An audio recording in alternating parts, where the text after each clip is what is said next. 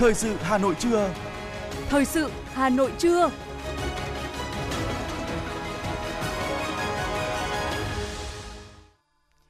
Lê Thông và Phương Nga xin được đồng hành cùng quý vị và các bạn trong 30 phút của chương trình Thời sự trưa nay, thứ ba ngày 4 tháng 10 năm 2022 của Đài Phát thanh Truyền hình Hà Nội. Những nội dung chính sẽ được đề cập đến trong chương trình hôm nay. Bí thư Trung ương Đảng, trưởng ban tuyên giáo Trung ương Nguyễn Trọng Nghĩa dự lễ trao giải thưởng sách quốc gia lần thứ 5. Truyền thông nước ngoài đánh giá tích cực triển vọng kinh tế của Việt Nam. Cháu bé 13 tháng tuổi tử vong do adenovirus dù không có bệnh nền là ca thứ 9 tử vong. Trong phần tin thế giới, Triều Tiên phóng tên lửa đạn đạo qua Nhật Bản. Bang California của Mỹ chính thức công nhận Tết âm lịch là ngày lễ. Sau đây là nội dung chi tiết. Kính thưa quý vị, thưa các bạn, Bộ Thông tin và Truyền thông, Hội xuất bản Việt Nam, Đài Tiếng Nói Việt Nam vừa tổ chức lễ trao giải thưởng sách quốc gia lần thứ 5 cho 26 cuốn sách, bộ sách có giá trị và xuất sắc. Dự lễ trao giải có Bí thư Trung ương Đảng, trưởng ban tuyên giáo Trung ương Nguyễn Trọng Nghĩa và các đồng chí Ủy viên Trung ương Đảng, Phó Thủ tướng Chính phủ Vũ Đức Đam. Phát biểu tại lễ trao giải thưởng, Ủy viên Trung ương Đảng, Phó Thủ tướng Chính phủ Vũ Đức Đam bày tỏ trân trọng các thế hệ tác giả, dịch giả, các nhà xuất bản, các tổ chức trực tiếp và gián tiếp đã làm nên những cuốn sách có giá trị, góp phần bồi đắp tâm hồn của người Việt Nam trong 70 năm vừa qua. Phó Thủ tướng cũng chúc mừng các tác giả, dịch giả, các đơn vị xuất bản được vinh danh tại Giải thưởng sách quốc gia lần thứ 5 và khẳng định giải thưởng ngày càng uy tín đã và đang góp phần phát triển văn hóa đọc của Việt Nam. So với mùa giải lần thứ tư, mùa giải lần này nhiều hơn một nhà xuất bản tham gia, nhiều hơn 14 tên sách và bộ sách, 21 cuốn sách. Các cuốn sách đề xuất giải thưởng đều đảm bảo chất lượng, có nội dung phong phú, hình thức đẹp, có tính đa ngành, đa mục tiêu và hướng đến nhiều đối tượng độc giả khác nhau. Nhiều cuốn sách bộ sách có giá trị lý luận và thực tiễn cao, có tính thời sự và đang được xã hội quan tâm. Kết quả, có 26 cuốn sách và bộ sách được trao giải thưởng, trong đó có một giải A, 9 giải B, 16 giải C. Xuất sắc đoạt giải A là cuốn sách Hoàng Việt Nhất Thống Dư Địa Chí của tác giả Lê Quang Định, dịch và chú giải Phan Đăng do nhà xuất bản Thế giới liên kết cùng công ty cổ phần sách Thái Hà ấn hành. Hướng tới tháng cao điểm vì người nghèo năm 2022, sáng nay, Chủ tịch Ủy ban Mặt trận Tổ quốc thành phố, trưởng ban vận động quỹ vì người nghèo thành phố Nguyễn Lan Hương và các phó chủ tịch Ủy ban nhân dân thành phố Dương Đức Tuấn, Trử Xuân Dũng đồng chủ trì chương trình gặp mặt các doanh nghiệp luôn đồng hành tích cực ủng hộ quỹ vì người nghèo và an sinh xã hội thành phố. Thông tin kết quả công tác giảm nghèo và an sinh xã hội trong 2 năm 2021-2022, Chủ tịch Mặt trận thành phố Nguyễn Lan Hương trân trọng cảm ơn các doanh nghiệp, doanh nhân thủ đô đã luôn đồng hành, chia sẻ và tích cực tham gia ủng hộ các quỹ phòng chống COVID-19 vì người nghèo, quỹ vì biển đảo Việt Nam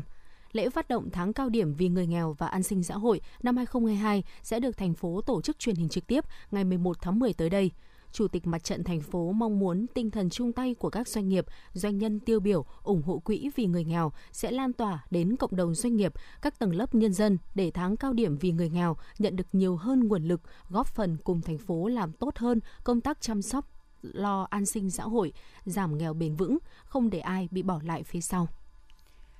Tuần qua, các phương tiện truyền thông nước ngoài đã đưa tin về thành công ấn tượng của Việt Nam sau khi Ngân hàng Thế giới WB dự báo Việt Nam dẫn đầu tăng trưởng châu Á năm 2022. WB vừa nâng dự báo tăng trưởng năm nay của Việt Nam lên 7,2%, tăng đáng kể so với mức là 5,3% đưa ra hồi tháng 4 trước đó. Trong khi đó, thì dự kiến tốc độ tăng trưởng chung của khu vực châu Á Thái Bình Dương là 3,2%. Theo các chuyên gia của WB, thành công của Việt Nam là sự kết hợp của các biện pháp ngăn chặn COVID-19 hiệu quả với lợi thế về nhân khẩu học và vị trí đặc quyền của đất nước trong cơ cấu nền kinh tế khu vực và thế giới.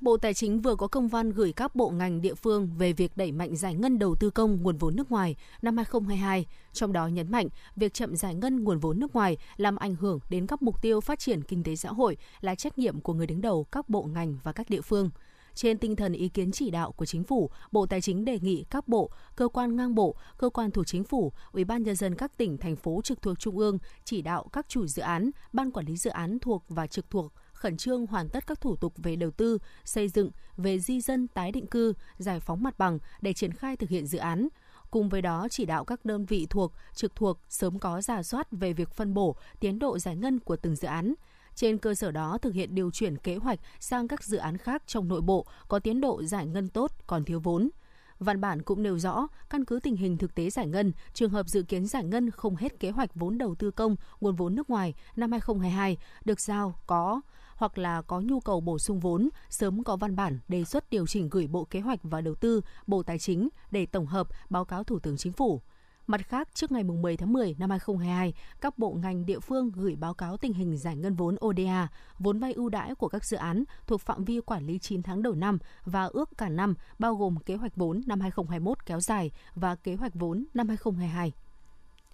Thông tin về thị trường bất động sản quý 3 năm 2022, kênh thông tin bất động sản.com.vn cho biết, trong khi thị trường bất động sản bán khá trầm lắng thì thị trường bất động sản cho thuê lại ghi nhận những tín hiệu tích cực. Trong số các loại hình bất động sản cho thuê, chung cư là loại hình dẫn đầu cả hai thị trường ở Hà Nội và thành phố Hồ Chí Minh về mức độ quan tâm phù hợp với những dự báo ngay từ đầu quý 3 năm 2022 của các chuyên gia. Nhu cầu tìm thuê chung cư ở Hà Nội trong quý 3 năm nay tăng khoảng 13% so với quý 2 năm 2022, còn mức tăng ở thành phố Hồ Chí Minh là 24%. Giá cho thuê chung cư cũng tăng đều ở nhiều quận. Đơn cử, giá cho thuê chung cư các quận Tây Hồ, Cầu Giấy, Nam Từ Liêm, Hà Nội tăng từ 14 đến 16% so với quý 2 năm 2022. Tương tự tại thành phố Hồ Chí Minh, giá cho thuê chung cư tại quận 4, quận 1 và Bình Thạnh tăng lần lượt 14, 12 và 13%. Ngày 3 tháng 10, tại Bệnh viện Nhi Trung ương ghi nhận một ca tử vong 13 tháng tuổi do mắc adenovirus. Đây cũng là trường hợp tử vong đầu tiên có tiền sử khỏe mạnh, không bệnh nền. Phó giáo sư tiến sĩ Trần Minh Điển, Giám đốc Bệnh viện Nhi Trung ương cho biết, từ đầu năm đến nay, bệnh viện này ghi nhận hơn 3.130 ca mắc adenovirus, 9 ca tử vong. So với tuần trước, số ca tử vong đã tăng 2 trường hợp. Trong 9 ca tử vong tại Bệnh viện Nhi Trung ương liên quan đến adenovirus, có 4 ca mắc bệnh nền như tim bẩm sinh, ung thư, viêm não, suy đa tạng. 3 ca mắc bệnh cấp tính, đồng nhiễm các virus, vi khuẩn khác – Riêng ca tử vong mới nhất vừa ghi nhận ngày 3 tháng 10 là một cháu bé 13 tháng tuổi có tiền sử khỏe mạnh, không bệnh nền. Ông Điển thông tin thêm, chỉ 3 tuần qua, Bệnh viện Nhi Trung ương đã ghi nhận gần 2.900 trẻ mắc adenovirus, chủ yếu từ 1 tới 3 tuổi, trong đó có 2.344 ca tại Hà Nội, chiếm khoảng 75% tổng số bệnh nhân. Ngoài ra, Bắc Ninh, Hưng Yên, mỗi địa phương cũng ghi nhận 103 ca, không chỉ gia tăng số bệnh nhân mắc adenovirus so với các năm trước, mà tỷ lệ số ca nhập viện cũng cao, chiếm trên 50% số ca phát hiện nhiễm bệnh. Hiện ở bệnh viện còn khoảng 300 ca mắc adenovirus đang điều trị, trong đó có hơn 40 ca nặng nguy kịch, 6 bệnh nhân thở máy, 2 ca ECMO, tim phổi nhân tạo, 2 ca lọc máu, 35 ca thở oxy. Tương tự, tại Trung tâm Nhi khoa của Bệnh viện Bạch Mai, từ 24 đến 30 tháng 9 ghi nhận 13 ca mắc adenovirus. Trong 9 ca đang điều trị, có 2 ca thở máy hỗ trợ. Tại Bệnh viện Đa khoa Sanh Pôn, đến nay ghi nhận 84 ca. Riêng tuần qua có 57 ca điều trị nội trú với 5 ca nặng, nguy kịch phải hỗ trợ hô hấp. Còn tại Bệnh viện Thanh Nhàn, Bệnh viện Đa khoa Hà Đông, tổng tiếp nhận là gần 40 bệnh nhi nhiễm virus này từ Bệnh viện Nhi Trung ương chuyển về hoặc là từ các bệnh viện tư nhân. Về công tác xét nghiệm điều trị adenovirus, Thứ trưởng Bộ Y tế Nguyễn Trường Sơn nhấn mạnh, vấn đề quan trọng nhất hiện nay đó là sàng lọc, phân luồng, phân tuyến điều trị nhằm hạn chế tối đa bệnh nhân trở nặng, tử vong và lây chéo trong các cơ sở điều trị. Việc xét nghiệm phải theo chỉ định của các bác sĩ chứ không phải là theo nhu cầu của người dân. Sáng nay, cụm dịch vụ tiện ích bệnh viện tốt.vn do Bệnh viện Bạch Mai và Tập đoàn Golden Gate phối hợp thực hiện đã chính thức đi vào hoạt động – cụm dịch vụ ra đời đáp ứng nhu cầu dùng bữa và mua sắm hàng hóa thiết yếu của bệnh nhân và người thăm thân tại bệnh viện Bạch Mai. Theo đó, cụm dịch vụ gồm hệ thống căng tin, cà phê, siêu thị tiện ích hướng tới sự chuyên nghiệp, chú trọng trải nghiệm của khách hàng và góp phần cùng bệnh viện hướng tới giá trị vì cộng đồng.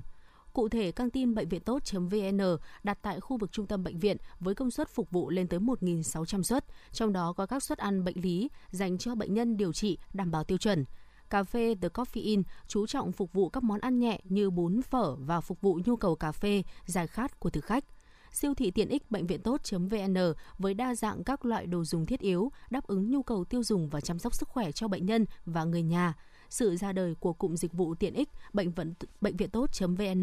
đánh dấu bước chân đầu tiên của tập đoàn Golden Gate vào lĩnh vực cung cấp dịch vụ ăn uống và hàng tiêu dùng nhanh tại bệnh viện. Dự kiến tập đoàn sẽ tiếp tục mở rộng mô hình này đến các bệnh viện tuyến cuối tại các thành phố lớn và các địa phương có lưu lượng người khám chữa cao.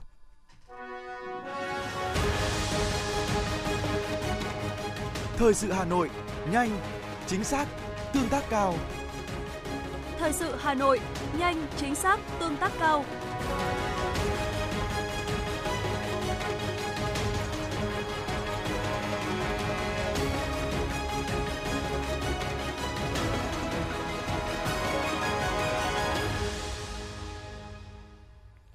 Thưa quý vị và các bạn, trong xu thế hội nhập quốc tế cũng như sự tác động của cuộc cách mạng 4.0 về yêu cầu kỹ năng lao động là rất quan trọng đối với mỗi một quốc gia. Nâng tầm kỹ năng lao động cũng sẽ làm gia tăng chất lượng, hiệu quả lao động, từ đó góp phần vào sự phát triển kinh tế xã hội. Tuy nhiên, ở nước ta hiện nay, những lao động có kiến thức kỹ năng để làm các công việc phức tạp, có khả năng thích ứng nhanh với thay đổi của công nghệ, vận dụng sáng tạo những kiến thức và kỹ năng đã được đào tạo vào quá trình lao động sản xuất còn ít. Và điều này thì đòi hỏi các cơ quan quản lý nhà nước cần có những giải pháp đồng bộ để nâng cao kỹ năng cho lao động Việt Nam trong giai đoạn tiếp theo. Theo số liệu của Bộ Lao động Thương binh và Xã hội, Việt Nam là nước có tỷ lệ lao động qua đào tạo thấp, quý 2 năm 2022 mới chỉ đạt 26,2%. Giai đoạn từ năm 2015 đến năm 2020 có 66,7% công nhân lao động có trình độ trung học phổ thông, 80% công nhân lao động tại các doanh nghiệp được đào tạo nghề, chủ yếu là doanh nghiệp tự đào tạo. 43% công nhân lao động được đào tạo lại và 22,5% bậc thợ từ 4 đến 7 có tay nghề cao. Theo Tổng cục Thống kê, tình hình lao động việc làm quý 3 năm 2022 tiếp tục đà phục hồi. Lực lượng lao động, số người đang làm việc và thu nhập bình quân tháng của người lao động tăng so với quý trước và cùng kỳ năm trước. Tỷ lệ thất nghiệp và tỷ lệ thiếu việc làm giảm so với quý trước và so với cùng kỳ năm trước. Cụ thể, số liệu từ báo cáo tình hình kinh tế xã hội quý 3 và 9 tháng đầu năm 2022 của Tổng cục Thống kê, Bộ Kế hoạch và Đầu tư, tỷ lệ thất nghiệp và tỷ lệ thiếu việc làm cả nước giảm so với quý trước và so với cùng kỳ năm trước. Cơ quan Thống kê Quốc gia nhận định tình hình lao động việc làm quý 3 năm 2022 tiếp tục đà phục hồi, lực lượng lao động, số người đang làm việc và thu nhập bình quân tháng của người lao động tăng so với quý trước và cùng kỳ năm trước. Tỷ lệ thất nghiệp và tỷ lệ thiếu việc làm giảm so với quý trước và so với cùng kỳ năm trước. Tỷ lệ thất nghiệp trong độ tuổi lao động quý 3 năm 2022 ước tính là 2,28%, giảm 0,04 điểm phần trăm so với quý trước và giảm 1,7 điểm phần trăm so với cùng kỳ năm trước. Tính chung 9 tháng năm 2022, tỷ lệ thất nghiệp của lao động trong độ tuổi từ 2 Xin lỗi quý vị, tỷ lệ thất nghiệp của lao động trong độ tuổi là 2,35%. Ở trong đó thì khu vực thành thị là 2,88%, khu vực nông thôn là 2,02%. Tỷ lệ thiếu việc làm của lao động trong độ tuổi ước tính là 2,29%. Trong đó tỷ lệ thiếu việc làm khu vực thành thị là 1,75%, tỷ lệ thiếu việc làm khu vực nông thôn là 2,63%. Tỷ lệ lao động có việc làm phi chính thức ngoài hộ, nông, lâm nghiệp, thủy sản ước tính là 55,3%.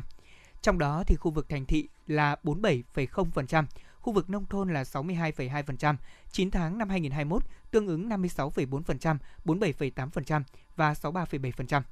Thu nhập bình quân tháng của lao động làm công hưởng lương quý 3 năm nay là 7,6 triệu đồng một tháng, tăng 126.000 đồng so với quý trước và tăng 1,6 triệu đồng so với cùng kỳ năm trước. Trong đó thu nhập của lao động nam là 8 triệu đồng một tháng, lao động nữ 7 triệu đồng một tháng. Tính chung 9 tháng năm nay, thu nhập bình quân tháng của lao động làm công hưởng lương ước tính 7,5 triệu đồng một tháng, tăng 805.000 đồng so với cùng kỳ năm trước. Thưa quý vị và các bạn, tai nạn lao động, bệnh nghề nghiệp là những vấn đề không ai mong muốn. Tuy nhiên trên thực tế, chỉ một phút lơ là, mất cảnh giác, tai nạn lao động đã có thể xảy ra, để lại những đau thương, mất mát, những thiệt hại khôn lường cho cả người lao động và người sử dụng lao động. Chính vì vậy, kiểm soát các yếu tố rủi ro, nguy cơ mất an toàn lao động, đẩy lùi tai nạn lao động luôn là mục tiêu mà các cấp, các ngành, doanh nghiệp nỗ lực hướng tới. Tròn một năm trôi qua, vụ tai nạn lao động vẫn để lại những nỗi ám ảnh và mất mát cả về thể chất và tinh thần đối với chị Nguyễn Thị Hướng, công nhân công ty môi trường đô thị Hà Nội, chi nhánh Ba Đình. Vào 22 giờ một ngày tháng 10 năm ngoái, khi đang làm việc trên đường Phan Đình Phùng, chị Hướng bất ngờ bị xe đạp tông vào, khiến máu chảy rất nhiều ở vùng đầu, gây chấn thương sọ não, bất tỉnh. Có lẽ chính bản thân chị cũng không thể ngờ mình lại bị tai nạn nặng đến như vậy. Hiện tại chị Hướng đã quay trở lại với công việc, nhưng sức khỏe đã giảm sút hơn rất nhiều so với trước vụ tai nạn. Đấy thì là vẫn đau đầu ảnh hưởng với ngã đập đầu xuống dưới đất mà. Thì ngã ngửa ra thì lúc đập vào cái thành vỉa ba toa mất một mất 5 ngày 5 ngày không nghe được điện. Vì lúc đầu vẫn choáng vẫn không không biết gì. Yếu chứ giờ cứ thể giờ lại đau đầu xong rồi cứ kiểu chóng mặt ấy. Xong rồi đi làm nó kiểu chân tay nó lẻng xẻng ấy. Người nó nghĩ nhiều ấy mệt ấy. Cũng làm việc ở công ty môi trường đô thị Hà Nội, anh Trần Thế Huy vừa trải qua những ngày vô cùng hoang mang, lo sợ, khi bị bơm kim tiêm đâm vào tay trong khi làm việc. May mắn sức khỏe đã trở lại bình thường sau 10 ngày được điều trị phơi nhiễm HIV. Anh Huy đã cảm thấy an tâm và ấm lòng hơn khi nhận được sự quan tâm của công đoàn các cấp cũng như công ty. Em được đạo ờ, chi nhánh công ty đưa vào bệnh viện nằm ờ, điều trị 10 ngày. Thì sau đó là em được ờ, xuất viện sau khi ra viện là em đã ổn định để đi làm trở lại rồi công việc thì cũng, nói chung là cũng có phần nào vất vả, nhưng mà em cũng à, cảm ơn à, các cấp lãnh đạo ờ, đã có sự à, động viên và quan tâm đến tập thể anh em người lao động. Em quan cũng mong muốn là trong tương lai thì là các cấp lãnh đạo sẽ quan tâm hơn đến anh chị em người lao động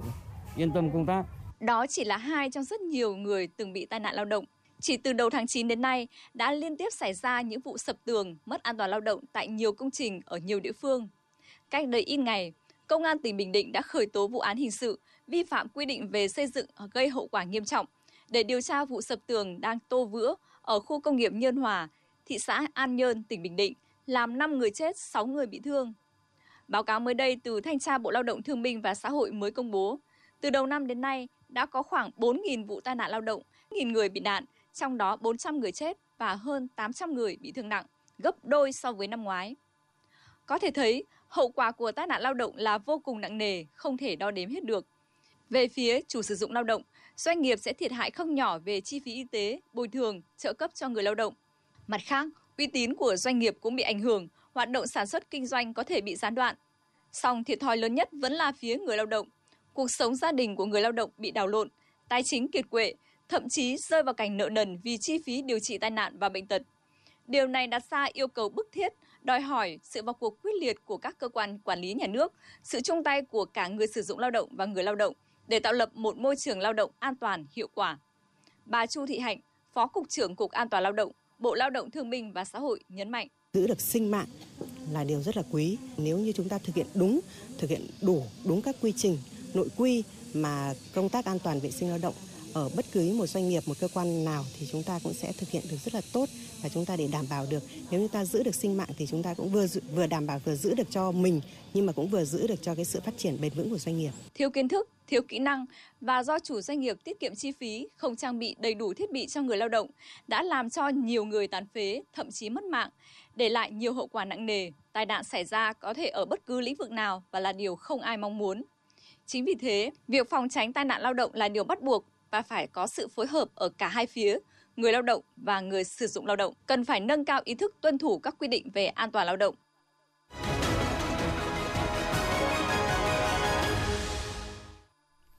Quý vị và các bạn đang nghe chương trình thời sự trực tiếp của Đài Phát thanh Truyền hình Hà Nội. Sau đây là một số tin tức đáng chú ý khác. Theo Bộ Giáo dục và Đào tạo, một trong những nhiệm vụ trọng tâm trong thời gian tới là xây dựng cơ sở dữ liệu quốc gia về giáo dục đại học để phục vụ công tác báo cáo, dự báo và các hoạt động quản lý, triển khai các giải pháp thu học phí không dùng tiền mặt. Đồng thời, Bộ cũng khẩn trương xây dựng, triển khai đề án thí điểm mô hình giáo dục đại học số trên cơ sở triển khai nền tảng dạy học trực tuyến dùng chung, phát triển hệ thống khóa học trực tuyến dùng chung của một số nhóm ngành đào tạo trình độ đại học. Và cũng trong năm học 2022-2023, Bộ Giáo dục và Đào tạo sẽ tăng cường phát triển các hoạt động khoa học và công nghệ, đổi mới sáng tạo, đẩy mạnh hoạt động nghiên cứu khoa học của sinh viên, ban hành cơ chế, giải pháp phù hợp nhằm thu hút các nguồn lực hỗ trợ cho việc phát triển khoa học, đổi mới sáng tạo trong các cơ sở đào tạo trên cả nước.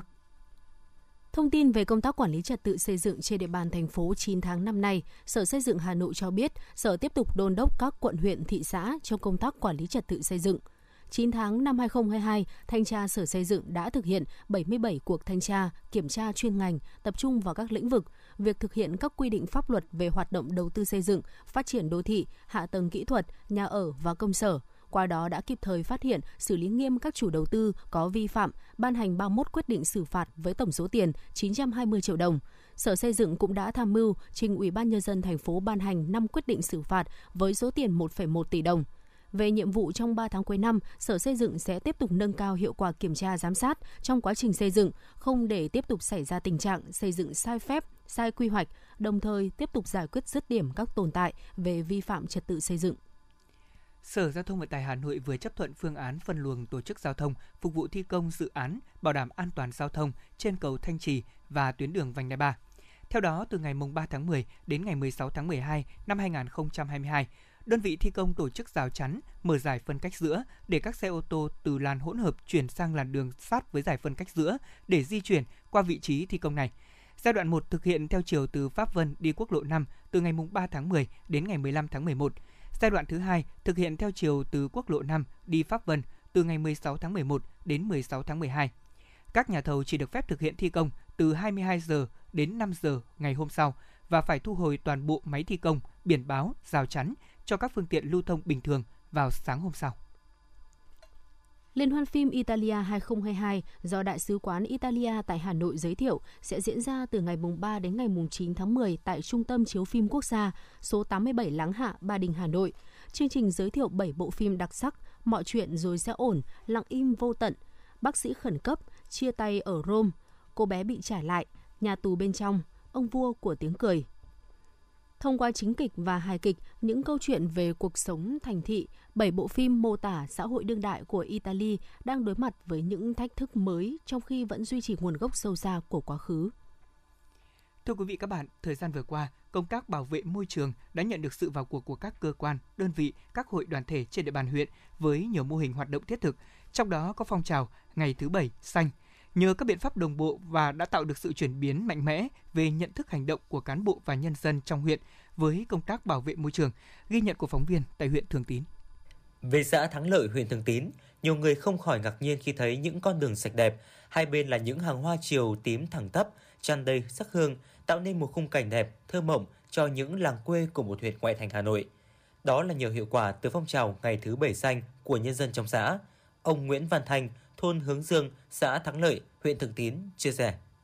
Có thể nói rằng từ nhân dân à, cán bộ các ngành các đoàn thể và đặc biệt là các tầng lớp nhân dân chúng tôi là mỗi một người mà đều có một cái trách nhiệm rất lớn trong cái việc này. Và có thể nói đến giờ này là thấy được cái đường này chúng tôi phấn khởi. À, tất tất cả các tầng lớp nhân dân của chúng tôi đều rất là phấn khởi trước những cái kết quả ở đây với quê hương và đặc biệt là những cái vùng nông thôn như chúng tôi. Bởi chúng tôi nghĩ rằng là cái trách nhiệm của lâu dài Đấy, làm đã được như thế rồi thì chúng ta còn phải để làm thế nào để có để động viên con cháu, gia đình, trước hết là gia đình này, à, sau đó là làng xóm này, sau đó là tất cả thôn là sẽ à, cùng làm thế nào để có cái trách nhiệm à, xây dựng lâu dài, giữ vững vệ sinh môi trường.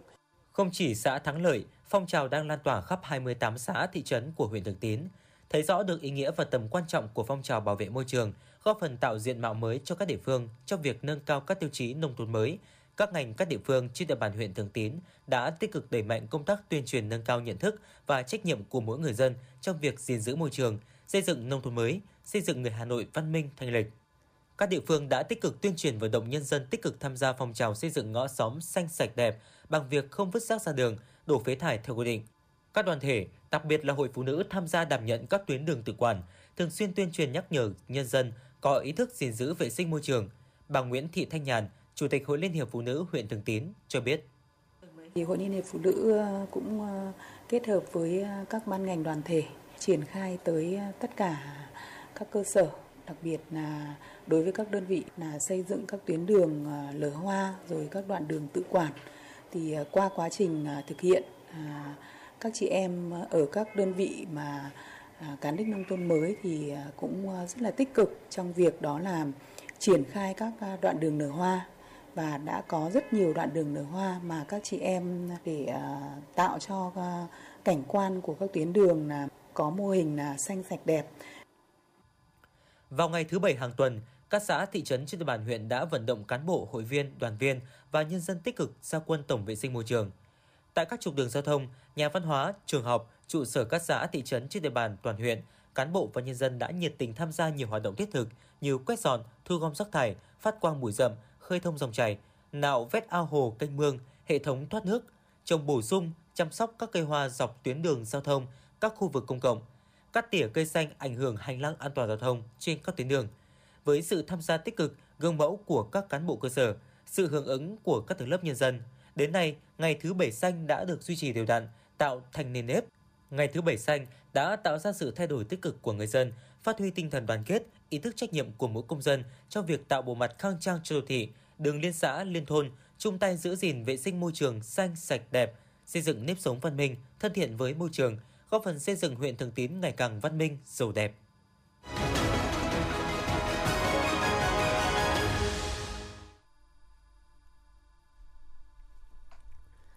Thưa quý vị và các bạn, xin chuyển sang phần tin thế giới. Quân đội Hàn Quốc cập nhật thông tin cho biết Triều Tiên sáng nay đã phóng một tên lửa đạn đạo tầm trung về phía vùng biển phía đông nước này. Đây là vụ phóng tên lửa thứ 5 của Bình Nhưỡng trong 10 ngày qua, trong bối cảnh Mỹ và Hàn Quốc vừa tập trận chống tàu ngầm với lực lượng hải quân Nhật Bản tuần trước.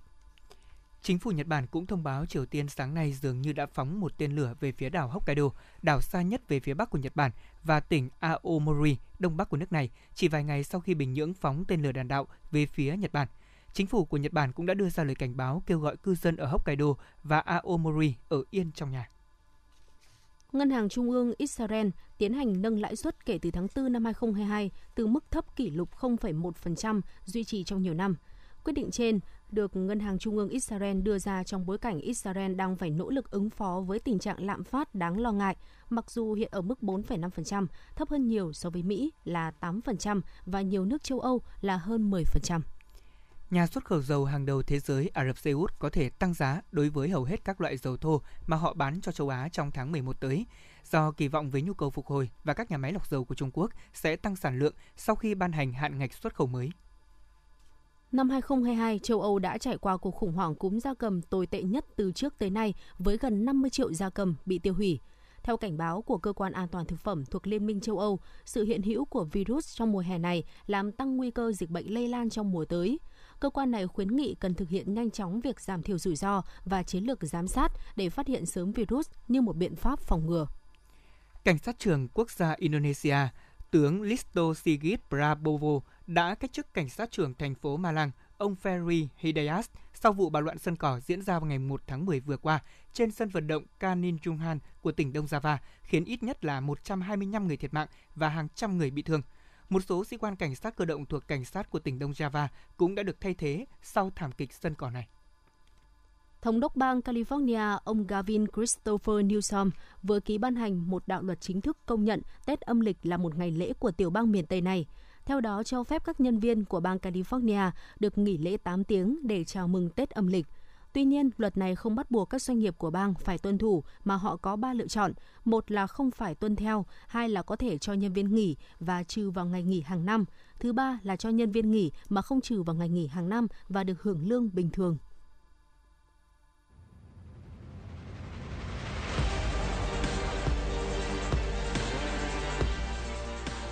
Bản tin thể thao Bản tin thể thao